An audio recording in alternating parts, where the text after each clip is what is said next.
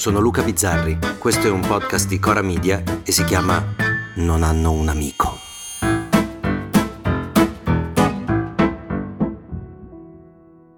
Io, ed è ridicolo che lo dica in un podcast, praticamente non parlo. Non ho il dono della conversazione, anche quando sono in mezzo alle persone, sono in grado di ascoltare ma difficilmente parlo. Lo faccio solo dopo il secondo bicchiere di vino a volte, ma ho molta cura del mio silenzio. Così mi stupisco del fragore, del chiasso che c'è intorno alla cosa che più di tutte inviterebbe al silenzio, la morte.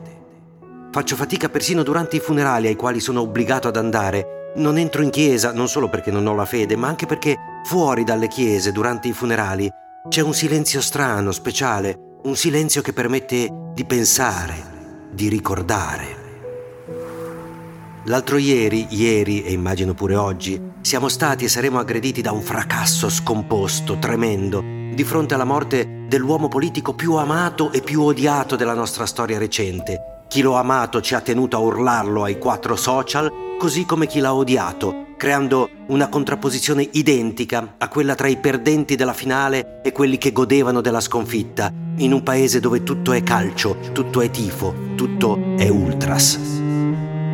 Ognuno ha pensato che la morte di Berlusconi fosse la propria occasione per esserci, per dire la sua, per ricordare, per raccontare. La pagina dei necrologi del Corriere scoppia tanto che non riescono a metterli tutti, si scusano e lì penso che almeno quelli pagano per esserci. Non è come l'onda sui social, quella in cui nessuno dice che è morto un uomo e un uomo è fatto di tante cose, di tante sfaccettature. Per alcuni è morto un santo, per altri una merda, senza distinguo, senza quella compassione, quella consapevolezza del dolore dell'altro che in rarissimi momenti potrebbe o dovrebbe anche venire fuori, ma non sempre, eh, ogni tanto, a sprazzi.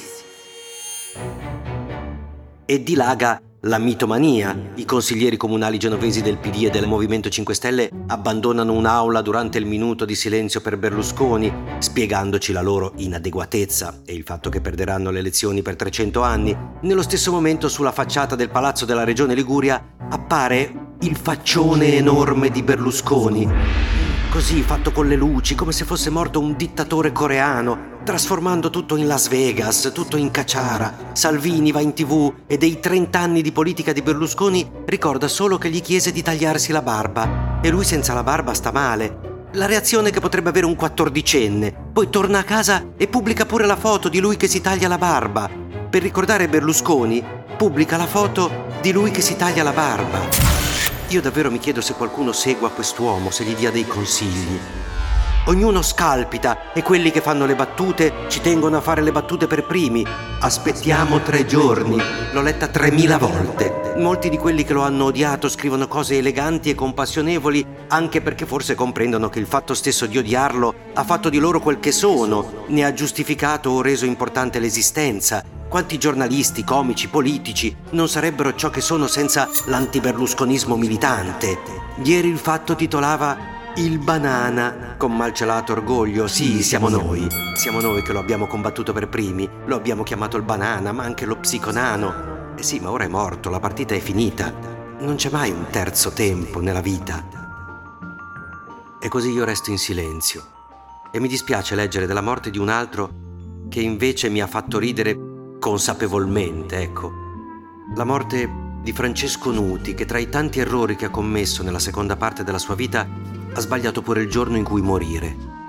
Però, però Francesco Nuti faceva ridere, aveva i tempi, sapeva scrivere e Caruso Pascoschi è un capolavoro e quando toccherà a me, in quel momento in cui ti dicono che ti passi la vita davanti, beh, io mi rivedrò al cinema Augustus mentre piangevo da ridere vedendo la scena in cui dopo aver picchiato un bambino che gli ha rotto le balle per tutto il film. Dopo averlo portato dentro un vicolo e averlo preso a sganassoni, esce e quello gli grida ancora stronzo e lui prende in mano una sbarra di ferro e torna dentro per dargli il colpo di grazia.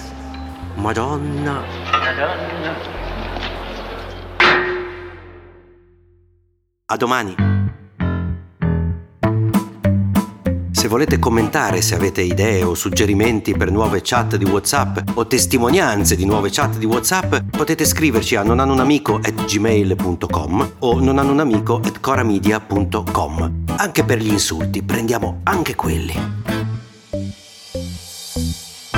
Non hanno un amico è un podcast di Cora News prodotto da Cora Media. È scritto da Luca Bizzarri con Ugo Ripamonti. La cura editoriale è di Francesca Milano. La supervisione del suono e della musica è di Luca Micheli. La post-produzione e il montaggio sono di Filippo Mainardi. Il producer è Alex Peverengo. Le fonti dei contributi audio sono indicate nella sinossi.